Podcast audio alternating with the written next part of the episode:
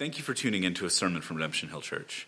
I'm so glad that you've joined us. It's our prayer that this will lift your heart and encourage you, set your eyes more fully on Jesus as we open God's Word together. You can join us anytime in person or online in our live stream. You can find that at redemptionhilldc.org.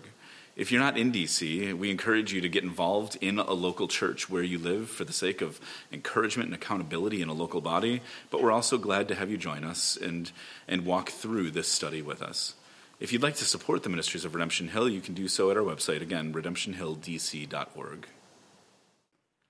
Father, as we come to you this morning, we ask that you would help us. We need your spirit to move in us and and today, in particular, I, I want to pray that um, for all of us, as we look at our own lives and we see the points where we have tripped, the points where we have fallen, the points where we have let others down and, and feel like we've let you down, Lord Jesus, that you would show us what restoration looks like, that you would show us what it looks like to follow you, which is what you call us to do.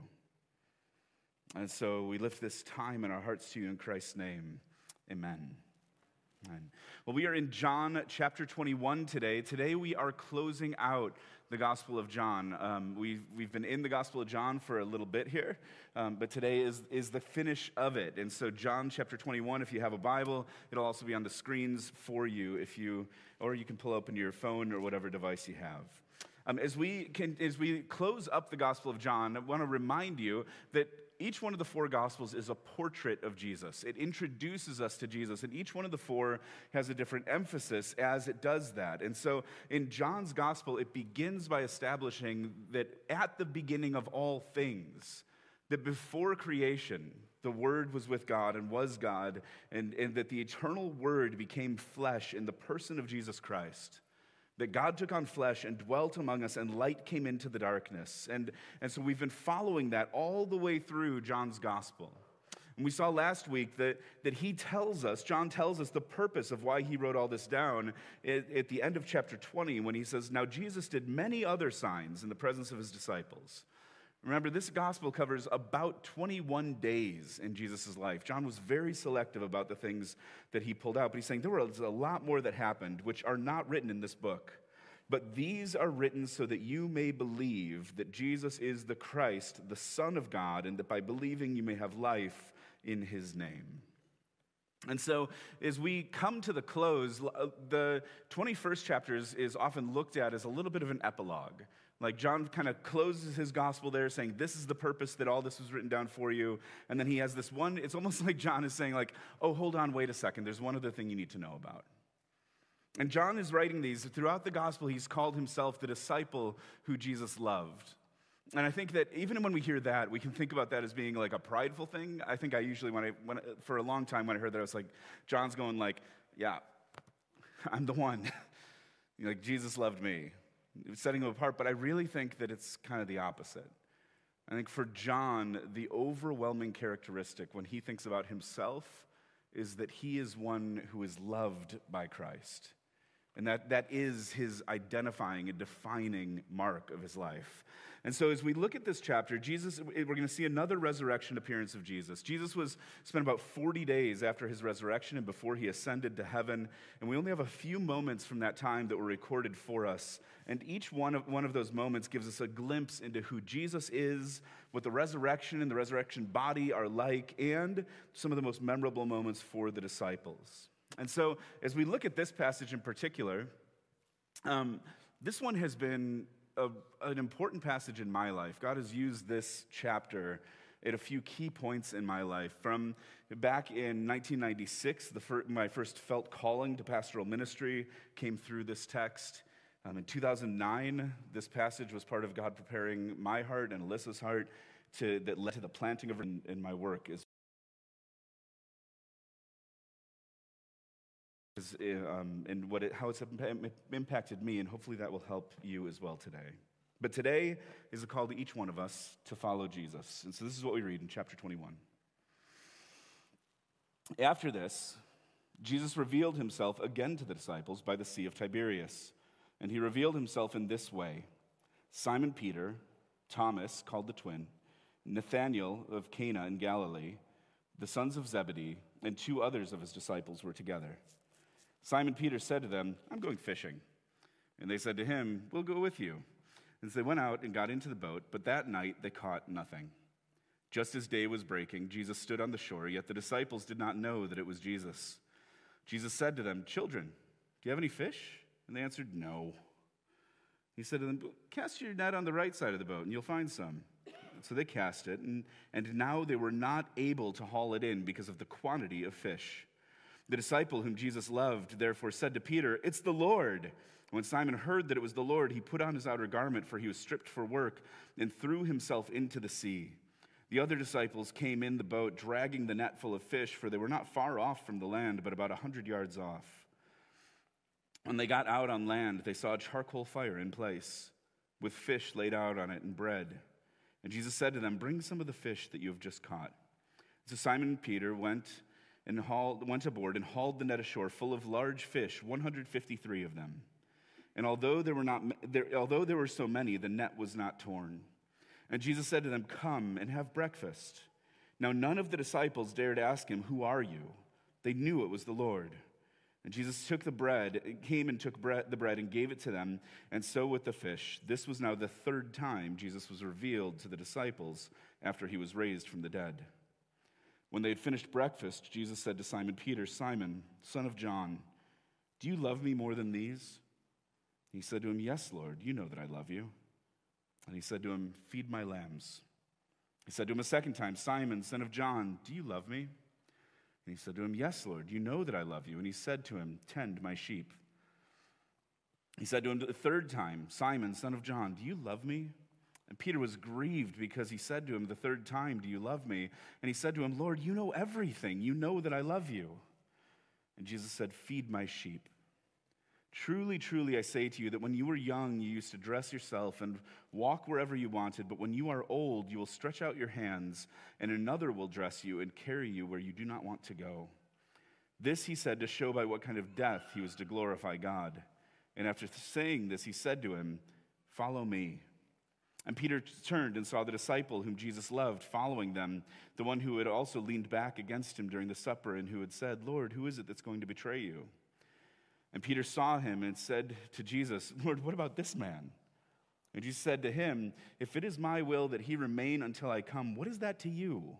You follow me. So the saying spread among the brothers that this disciple was not to die. Yet Jesus did not say to him that, it was, that he was not to die. But if it is my will that he remain until I come, what is that to you?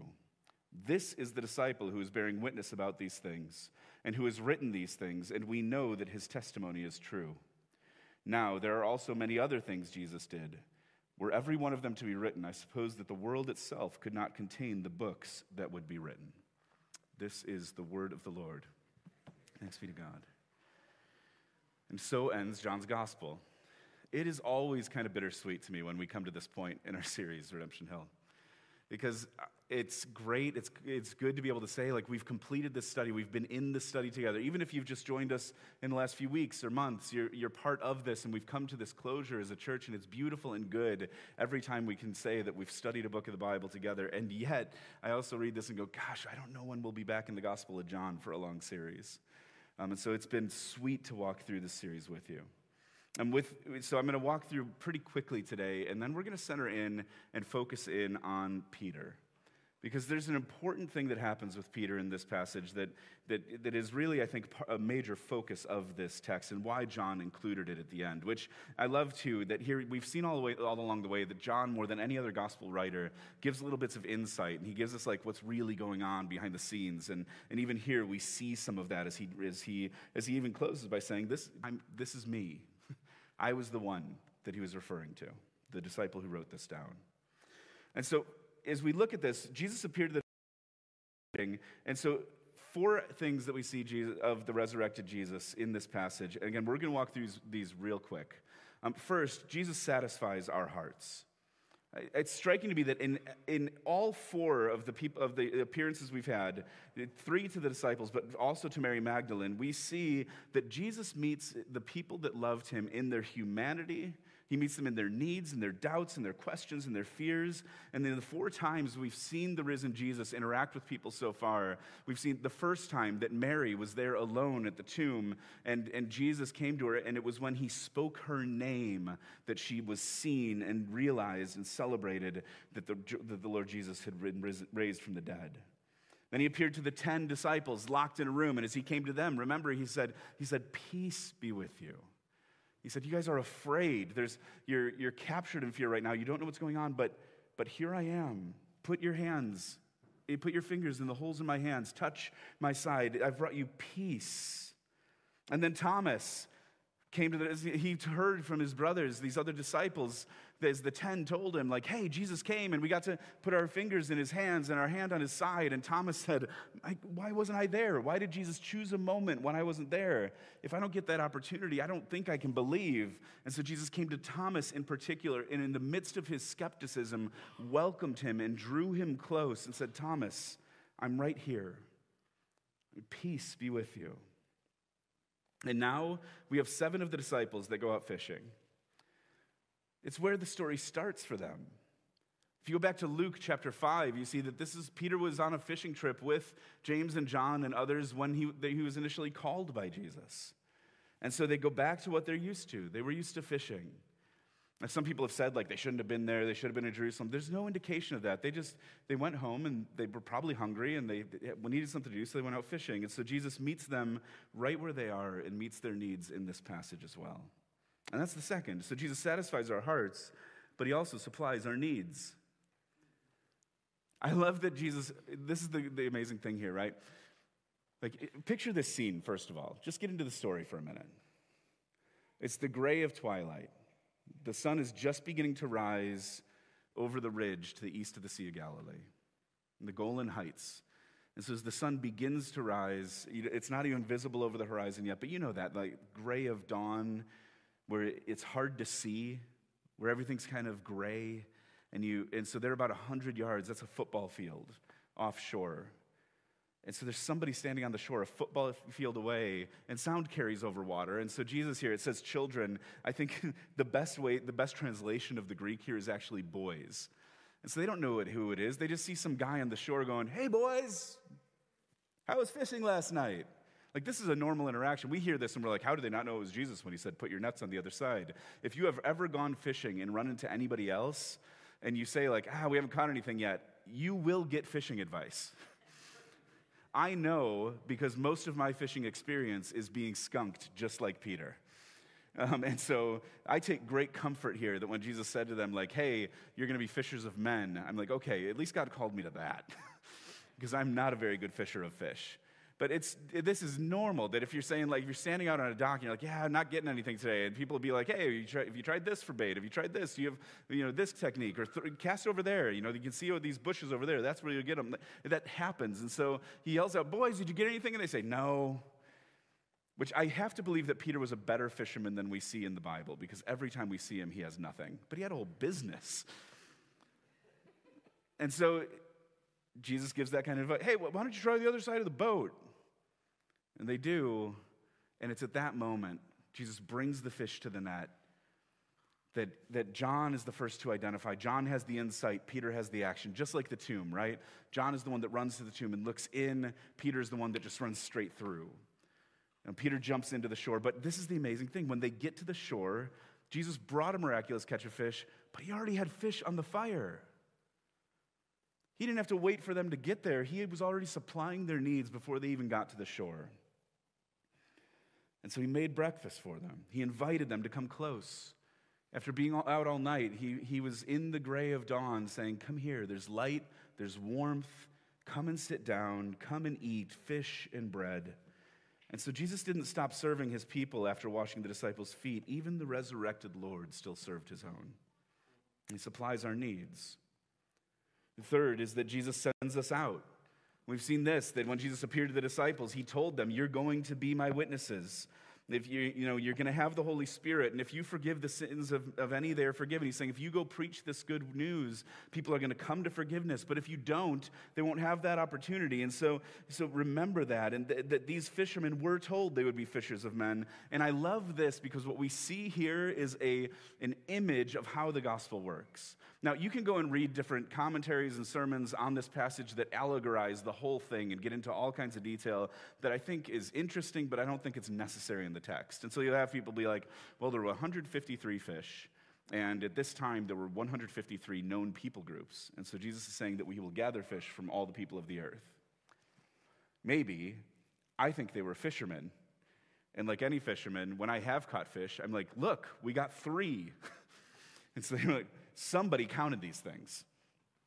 So I don't think we need to allegorize it that way, but I do think that this is how the gospel works. So, for those of you who are Christians, those of you who are laboring, working, want to see God work, are longing for and praying for and, and working towards seeing actual revival, seeing people's needs met, seeing the gospel make an impact in the city that we live in, it, it is hard because it can feel sometimes like we have been out all night working hard. We are worn out from straining at the nets, and our minds get worn out by lack of sleep and rest. Our hearts get worn out by being stuck with others in a boat boat who get cranky because we're not catching anything. And, just, and we just never know when Jesus is going to show up and work.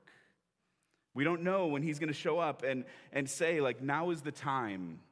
Now I'm going to bring these fish in. Now I'm going to bring a harvest. All of your work is going to come to its fruition. Like, they didn't let the nets down any differently than they did the whole rest of the night. I don't think it's that they didn't let the nets down on both sides of the boat. I think they had been working all night, but they, they weren't different nets. They didn't have a new or innovative fishing technology. It's not like Jesus gave them depth finders and fish finders and said, All right, here you go, now you have the tools.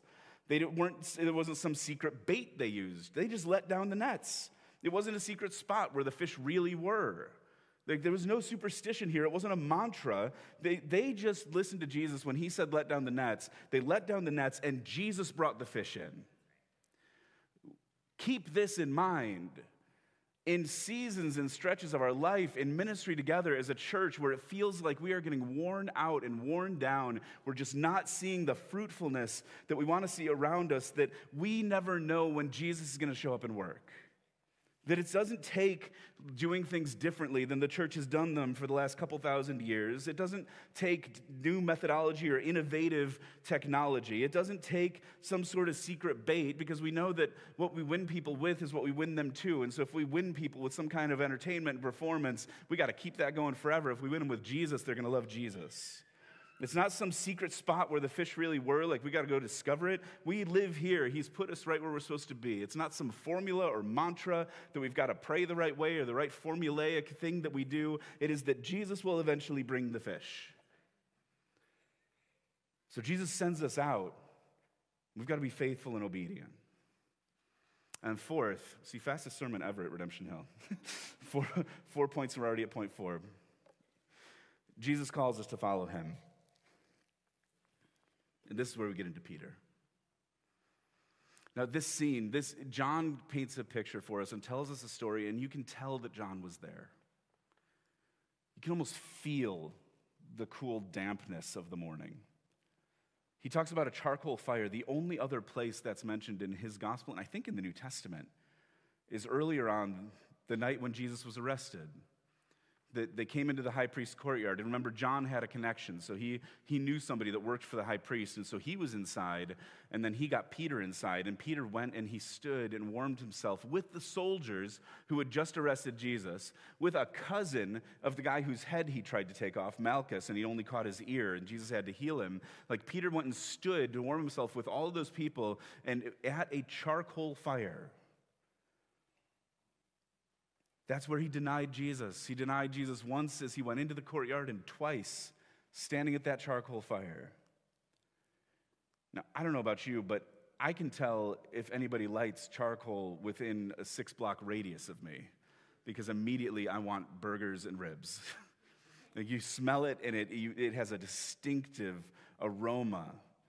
As they lit this, char- as, he, as Peter came in, the fact that Jesus already was cooker's failure to this point because that'll help us to understand what Jesus does here through this back half of chapter 21. When Peter was first introduced to Jesus, we see that in John chapter 1, that it tells us that one of the two who heard John speak and followed Jesus was Andrew. So Andrew is Simon Peter's brother. I love this because poor Andrew, that's how he's introduced in this gospel. Andrew doesn't get to stand on his own. It's like, well, he's Peter's brother. Andrew was mentioned before this. This is the first time Peter's mentioned. But he found his own brother Simon, and he said to him, We found the Messiah, which means Christ. That's the anointed one, the son of David who has come, the one prophesied. And he brought him to Jesus. And Jesus looked at him and said, You are Simon, the son of John. You will be called Cephas, which means Peter. It also means rock. Now, this is important to you. I just as a note, I think we, I don't know how you think of the disciples, but Peter had to be a decent sized guy. He was a workman, he fished his whole life. Again, hopefully better than what we see him do in the Bible. But I want to just show, note to you that there were seven disciples on that boat who were struggling to get the nets in. And it does say, even though Peter abdicated the boat and was like, you guys deal with this, and jumped in to go see Jesus, when they got to the shore, the dude went and pulled the net in on, on his own. And so again, I think we can, there is a spiritual underlying reality to Jesus calling him rock, but I also think we need to re- remember that they gave each other nicknames. These were 12 guys, 13 guys with Jesus that hung out for three years. They were still guys. We have some that they were like, You're the sons of thunder, because they wanted to have Jesus call down fire on all the Samaritans. Like, so here, uh, like this, there's something here. But Jesus, Peter gets a nickname right away. It was Andrew, his brother, that first went and said, "We found the Messiah." And then in Luke chapter five, so that was the introduction. And what makes sense then when you get to Luke chapter five, and they're out fishing. Similar story. They'd been fishing all night. They hadn't caught anything. They come into shore, and Jesus said to them, "Hey, let down your nets on the other side." And, and as they did, they were straining at the nets. And, and so, so the nets were, were threatening to break. And, and as they caught those fish, and, and Peter realized what was happening, he fell down on his knees in front of Jesus and he said, Depart from me, I'm a sinful man. See, Peter was confronted in that moment with the majesty and glory of Jesus. And just like any time we see people interact with God's presence in all of Scripture, it exposes our own hearts. And so he fell down in confession. But Jesus said to him, Don't be afraid. From now on, you'll be catching men. And when they had brought their boats to land, they left everything and followed him. Both Matthew and Mark record this same story, but they say, they quote Jesus as saying, Follow me, and I will make you fishers of men. And so this is from the very beginning. This is the call that Peter received from Jesus. He received this call, Follow me. And that shapes everything that follows. Throughout his life, that calling was renewed over and over again as Jesus said, Follow me.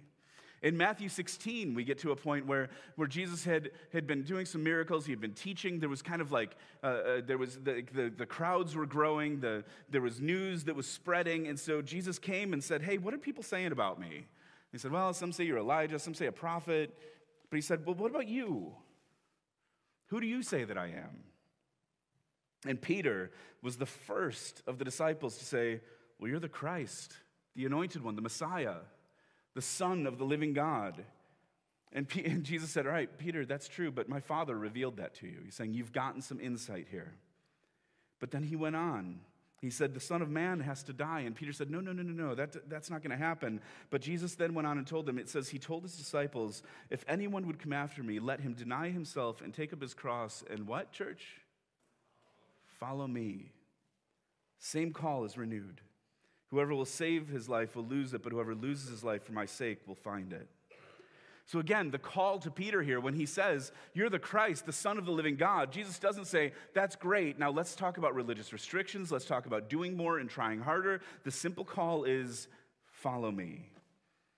And we get to chapter 13 of John as we continue to walk through. And chapter 13 is fascinating. John is the only one that records Jesus washing the disciples' feet. If you remember when we were in chapter 13, Jesus said, All right, I, am going to wash all of your feet. And Peter, again, man of action, quick opinions, strong opinions, jumps in with both feet and then is also really teachable. Like he can go 180 degrees in an instant. And so Peter says, like, You are never going to wash my feet. Like, Jesus, this is not going to happen. You are not going to get that low and do that for us. Like, no way. And he says, Well, Peter, if I don't wash your feet, then you could have no part with me. And Peter's like, All right, Jesus, wash all of me. and he says, Settle down. You've already bathed. He goes on to say, You're clean. Like Jesus in a lot of places, there's layered meaning where he's saying, No, you're, you've been made holy, but he, I need to wash your feet. Well, we get to the end of that, and Jesus predicts, predicted his betrayal. John was laying next to Jesus, reclining at the table. Remember they, that often people would lay down on pillows with a low table like, and, and hold themselves up on their left elbow as they would eat together. It says that Peter motioned to John, who was right next to Jesus, when Jesus said, Someone's going to betray me. And Peter was like, Hey, who? So John leaned back. It says that he leaned his head against Jesus' chest. And Jesus identified Judas and told him to go and do what he had to do. And after that happened, he tells the disciples, after, after Judas had gone out, he says, Hey, there's a new commandment. The Son of Man is about to be glorified, and you have to love one another. That's how people will know you. But I'm going to go now. Where I'm going, you cannot come. And it says that Simon Peter said to him, Lord, where are you going? And Jesus answered him, Where I'm going, listen to this, where I'm going, you cannot follow me now. Can you imagine how Peter heard that? His whole time with Jesus so far, follow me, follow me, follow me, follow me. Peter, where I'm going, you're not, you can't follow me, but you'll follow me afterward. Peter says, Lord, why, why can I not follow you now? I'll lay down my life for you. He's like, What are you talking about? This is what you've called me to the whole way. I'm not leaving now. And Jesus said, Will you, will you lay down your life for me? Truly, truly, I tell you, the rooster will not crow till you have denied me three times. In John 18, the story continued. Jesus was arrested. Peter did follow him into the high priest's courtyard. But there he denied him three times. Again, two of the last two of those three coming at a charcoal fire. In quick succession. And he grew more emphatic with each denial. No, I do not know the man. Some of the Gospels record that he, made, he swore and made oaths. I swear I don't know him. I, may, I promise on this thing. And so he, he denied Jesus three times, and the rooster crowed. And it tells us in Luke that Jesus' eyes met Peter's, and Peter went out and wept. And Peter, we don't hear about Peter again until Resurrection Sunday. He disappears. He didn't follow Jesus to the cross. So this is a devastating blow. This is Peter. This is the rock on whom the church is to be built. That's in Matthew 16. And when he said, You are the Christ, the Son of God, Jesus says, Listen, my Father revealed this to you, and you are Peter, and on this rock I will build my church, and the gates of hell will not prevail against it. He was to be the key leader when Jesus had, had gone to be back with the Father. And, and, and, and so this is devastating to Peter, it's devastating to the disciples. I mean, how many movements and organizations do we see that are just devastated and torn down? by the failure of their leader. And typically it falls into like the triad, right, of money, sex, or power. But it wasn't that for Peter. He just flat denied having any knowledge of or connection with Jesus.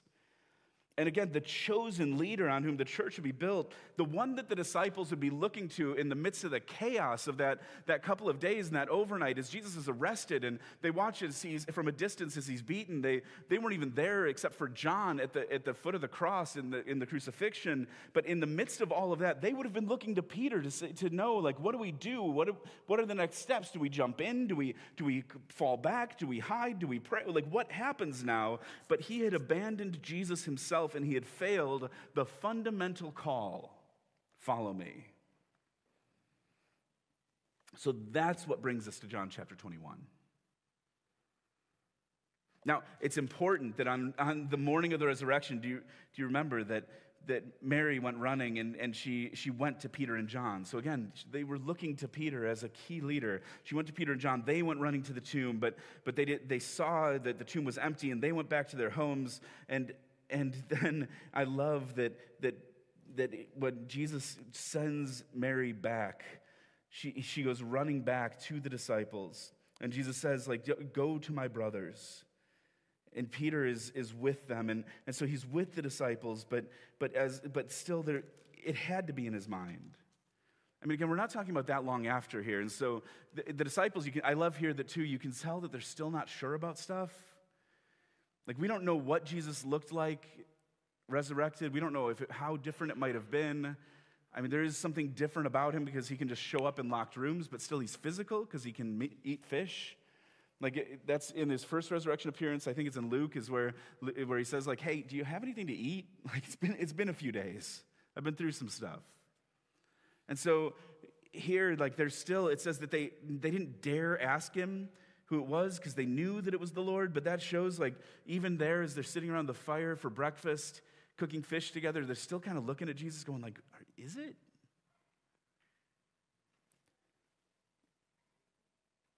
You know, it's John who had the insight and says, Hey, that guy who just yelled at us, uh, yelled at us from the shore, that, that's Jesus. Look, he did the same miracle. Peter's the one, I don't know, and I don't know the dynamics of fishing. Like some of this stuff just feels backwards to me. Like he put on his coat. I don't know how that would make him swim better, but, but people say that it may have been that he had just stripped it down to the waist as he was working the nets. So he just put the arms back in and jumped in. He swims to shore, eager to get to Jesus. And they finish breakfast together. And Jesus is met with some questions. At a charcoal fire, surrounded by seven of the eleven disciples. And Jesus asks him three times, Do you love me? Three times, Peter affirms it. Three times, Jesus says, You're going to feed my lambs, tend my sheep, feed my sheep. And so here, Peter, who had a threefold denial of Christ that ended at a, a, charcoal fire, sits at a charcoal fire with Jesus and has a threefold restoration. And Peter's grieved by being asked three times. And here again, you'll hear it preached, and I've, I may have taught in the past that you know the first two are phileo, the last one's agap, agapao or agap, agapo. And so Peter can say he loves Jesus like a brother, but doesn't love him purely with God love. That, that really here, those two terms in the New Testament and the Septuagint get used almost interchangeably. John uses them interchangeably. Paul uses them interchangeably. So he like says Demas loved the world, agape love. So I don't think that's God's love.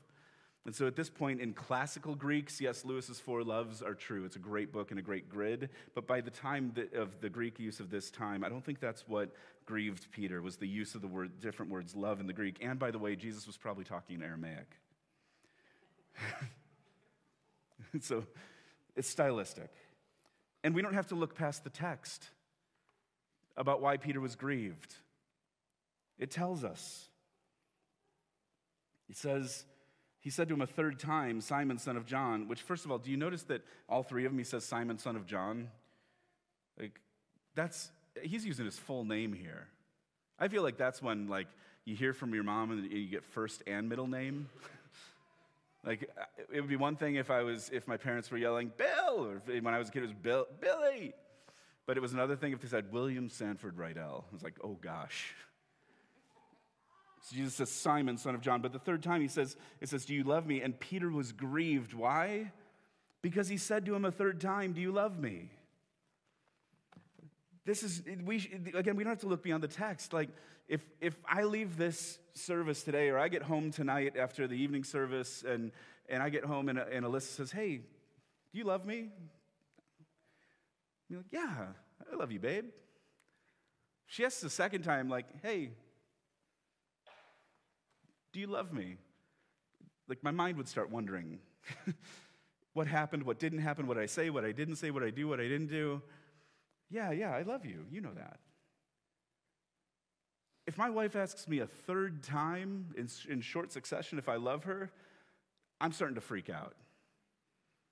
So it makes sense here that Peter, three times from Jesus, and he's going like, hold on, he's grieved. He's going, what is happening? But look at the change in Peter's response. The first two times, yes, Lord. You know that I love you. Yes, Lord, you know that I love you. The third time, he says, Lord, you know all things. You know that I love you. It, he switches the order there. The first two times is a personal statement backed up with his understanding of Jesus, that Jesus knows his heart. The third time, he says, You know what? I'm starting to question whether I love you. Jesus, you know everything better than I do including my own heart. And so it shows something of his view of Jesus. But there, I want you to see today that there are two aspects to his restoration. That, that the first is vocational, that he tells Peter what he's going to do, and he does this publicly. In front of the disciples so that they can see the one who had denied Jesus three times was now restored by Jesus because he did tell, profess his love for Jesus three times, and three times he told Peter what to do. You notice that it's not what to be, it's not an office. He uses verbs, not nouns. So he doesn't say, be a pastor, hold office as an elder, which, P- which Peter went on to do, but he says, what does he say? He says, no, he says to him, feed my lambs, tend my sheep, feed my sheep. And so it's a total restoration of Peter's leadership role. And so what's clear here is that Peter's love of the Lord and the evidence of his reinstatement aren't sim- are, are, are to be displayed in his pastoral care for the Lord's flock. Remember, Jesus said, I'm the good shepherd. I know my sheep, and my sheep know me. And I'm going to lay myself down for the sheep. And he's saying to Peter, You now are going to care for my sheep. And so Peter is publicly restored to his position of leadership. I mentioned that this passage has been important to me at three key points in my life. Um, in 1996, after my sophomore year of high school, um, I had ruptured four ligaments in my right ankle, which was horrible. And at the time, the surgical procedures they have at the time, I had my right, my left ankle rebuilt in 2020. Um, right, I had kind of like a pre-pandemic quarantine stuck in for my, my ankle re- re- rebuild, but the techniques were so different 20 years later. And when I told them about the procedure they did on my right ankle, they, the doc looked at me like I was in the Smithsonian. like, you had what? But it ended football for me. I had like a crisis in my life. I was trying to figure out what I wanted to do with my life, and I sit and was reading scripture, and I came to this passage, and I felt like Jesus could be talking to me. I didn't like the church at the time. I, the idea of spending the rest of my life in a church sounded horrible. But this began breaking my heart, and I felt like Jesus was saying, If you love me, you're going to feed my sheep. And so, here for us today, I say that to say that this doesn't mean that everybody has the same vocational calling. It doesn't, and it's, it's a calling to action here more than office. But but Jesus does care about our lives and will use us for his glory. Now, look at John and Jesus' words to John and to Peter. They had different things that Jesus was calling them to. And so we need to be careful not to get caught up in the ministry that God calls others to do. Remember 1 Corinthians 12, this is that the church is one body with many parts. But within the call to follow Jesus, we'll find specific callings in each one of our lives that there's certain giftedness we have or opportunities that we'll have to step in that is going to be different person to person to person. And I want you to hear that you don't have to be a missionary across the ocean to follow Jesus. You don't have to go to seminary to follow Jesus. You don't need to be a pastor or on staff at a church to follow Jesus. And, and some of you may be called to that. But if you're called to vocational ministry, you won't be able to escape that calling or be satisfied doing anything outside of it. But we need to see that everything in our lives has an element of vocation. The word vocation came out of the Reformation in the, in the, within an understanding of the priesthood of all believers. That we look at, it's not just holy vocations of going into church work that count, but all of life is vocation. And so now we use that for career, but that's actually rooted in the Reformation. So that we need to see the work that we do, anything we do that joins God in His good work of forming or filling or cultivating good in this world, can be part of the vocational calling we have that Christ is calling us to, and that we are to reflect the gospel into our spheres of influence. And the reality is that if you read Ephesians 4, those who work in leadership in the church are actually not the ones on the front lines. They exist to equip the saints for the work of ministry. And so all of us have a vocational aspect to calling and what Jesus asks us to do. But it doesn't stop there. He went on, and there's also a personal aspect to this. That Peter here is, he's, he has a pretty cryptic thing to say to Peter, right? And so we have like, feed my sheep. He goes, Truly, truly, I say to you, when you were young, you used to dress yourself and walk wherever you wanted, but when you're old, you will stretch out your hands, and another will dress you and carry you where you don't want to go. And John tells us this, he told Peter how he was going to die. Church tradition is that Peter was crucified like Jesus. He literally took up his cross to follow Jesus in the end.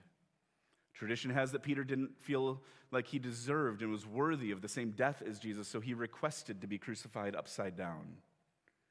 And so he, this was, but do you see what, what Jesus says after this? He says, Peter, this is not going to go well for you. You're going to feed my sheep. You're going to tend my lambs. You're going, to, you're going to take care of my people. And when you get old, just like me, you're going to have your hands stretched out. You're going to be led to a place you don't want to go. But what does he say? Follow me. Saying, Peter, whatever you're called to vocationally, whatever I'm asking you to do in activity, what it comes back to is the same calling from the beginning, the same calling from the first time there was a miraculous catch of fish. He says, Peter, follow me. And I love that Peter turns here and he's like, he's like, well, what about him? Like Peter understood what Jesus was saying. He's like, okay. He looks around he sees John and he goes, what about John? And what does Jesus say? Hey, if I keep him around until I return, what is that to you? Peter, stop worrying about other people's callings. You follow me. There's a personal calling back to follow Jesus as the ultimate and first calling that Peter has.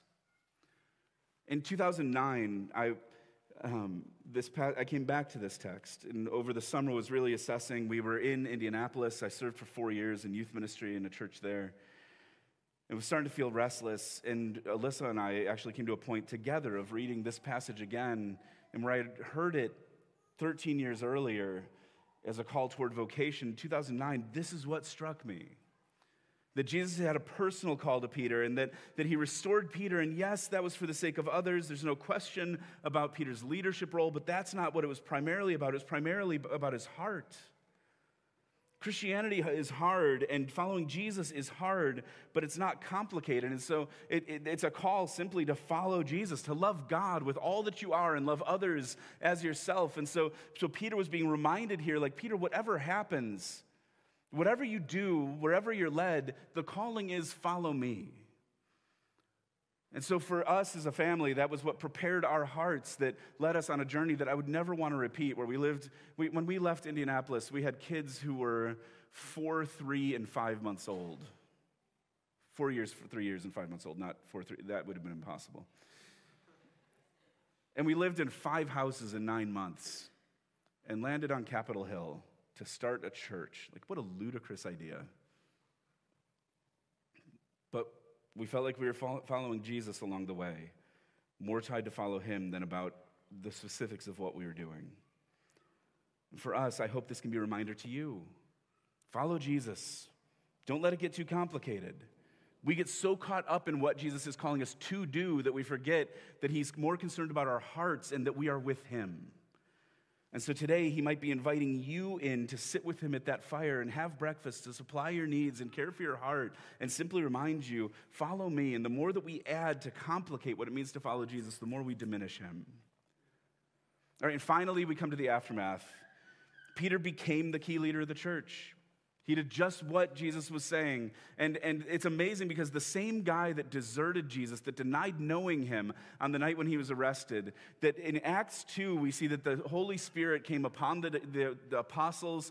They, that he, Jesus said, Wait here, the Spirit's going to come upon you. They spilled into the streets of Jerusalem, preaching the good news of Jesus, fulfilling the prophecies of Joel chapter 2. They preached, and everybody could hear them in their own language. And so they, there were people gathered from all over the world that were there for the festival of Pentecost. And as they preached, G- uh, Peter stood up and preached the, his first sermon. And as he preached his first sermon, a fisherman, he, there were 3,000 people that turned to follow Jesus that day and were baptized. And Peter's big hook, his way that he made the gospel palatable to his hearers, is he said, the, the one that you crucified, the Jesus you crucified, is the Messiah. You killed the Messiah. Repent and be baptized. 3,000 people came to follow Jesus. They continued to meet together. God added to their number daily those who were being saved as the community of the church formed. And, and then, about two months a- after the, the crucifixion, after Jesus had been killed and raised from the dead, Peter was dragged before the Sanhedrin. Like we look at the Gospels and Acts as, I think, different books, different time periods. Two months later, Peter is dragged in front of the Sanhedrin, the same group that Jesus had been dragged before two months earlier, the same courtyard of the high priest where Peter had denied Jesus. He was in the same place. And, and they pulled Peter and John before the council in the high priest courtyard because they had healed a guy in the temple, and they said, You need to stop. This has to stop. It has to end. They, and, and they said to them, like, you, you are forbidden to speak or to teach in the name of Jesus. But Peter and John answered them, Whether it is right in the sight of God to listen to you rather than to God, you must judge. For we cannot but speak about what we've seen and heard. And so they further threatened them. They let them go because they had no way to punish them because the people. They were all praising God for what happened because the man on whom the sign of healing was performed was more than 40 years old, which is ancient. this is the same Peter in the same place in front of the same people after Jesus had just said, Hey, in a little while, your hands are going to be stretched out and you're going to be led where you don't want to go. Peter had to think he was going to his death that day. And yet, in a matter of seven weeks, about two months, maybe a little more than seven weeks, but in a matter of two months, Peter went from denying Jesus in that place to standing and saying, I cannot stop. That same deserter went from being a failure to a follower because Jesus was not done with Peter. For me, this has been a reminder. In 2019, I got to go to Israel for the first time, and I stood on the beach where Peter was restored. And when at sunrise, as the sun was coming over the hills of the Golan Heights in that gray of dawn. And it struck me that Peter was able to put his failure behind him. And I know that some of you, like me, struggle with that. Your own heart and the devil just repeat your failures over you over and over again on loop. But Peter was able to live more in light of Jesus' calling for him than in light of his own failure in his life. And so, listen, if you are a follower of Jesus, you cannot let failure overrule your call. I want you to hear Jesus' words today, for them to penetrate your heart as he says to every waverer, every, every reader of this text, the same steadfast pursuit of the risen Lord Jesus Christ. It doesn't matter where you've slipped. It doesn't matter where you've failed. Jesus is not concerned with how you look or what other people think of you. He knows everything about you, and still he says, Follow me. He calls every one of us today to follow him, but it's not all about vocation. It's, it's about following Jesus wherever he leads us, whatever he leads us to, whatever he brings us, and seeing how he opens up opportunities in front of us. And so, I'm, if you've heard nothing else today, then this is what I want you to hear. If you're not a Christian today, this is Jesus. This is the grace and the love and the mercy of God on display. And Jesus' voice is coming to you today saying, Follow me. Yes, you've messed up. You've messed up in your life. Follow me. Every one of us is called, just like Peter, to deny ourselves and take up our crosses and follow Jesus, knowing that He will satisfy our hearts, He will supply our needs, He sends us out, but that we need to return again and again, that the call is simple. It's Jesus saying to you, Follow me. Let's pray. Jesus, we are not worthy of your mercy. We don't deserve your grace. Thank you for preserving for us through your witness, John, the things that you did, knowing that this is just a taste, that there aren't enough books in this world to contain everything that you've done. I pray today that you would send your spirit to work in our hearts. That you would bring restoration and healing where people are feeling beat down and broken, that, you would, you, that your voice would come to us clearly, Lord Jesus, as you call us to follow you, that we, like Peter, would be willing to trust you. And even when we're looking around at others and saying, What about them? What about this guy? What about that girl? What about, what about what I see over here or over there? That you would remind us that we have a simple call to set our eyes on you and to follow you. So, would you remind us as we stand and sing, as we celebrate the Lord's table, as we continue to worship, and throughout this week of our fundamental call to follow you. And I pray, Jesus, for those who are here that aren't sure and are exploring or trying to test things out or aren't sure where they're at or have walked away and have been, been gone for a while, that, that you would move and they would see the opportunity to come that they're welcomed into the warmth of a fire and the provision of a meal to to be welcomed into your presence. We pray in Christ's name, in your name, Lord Jesus. Amen.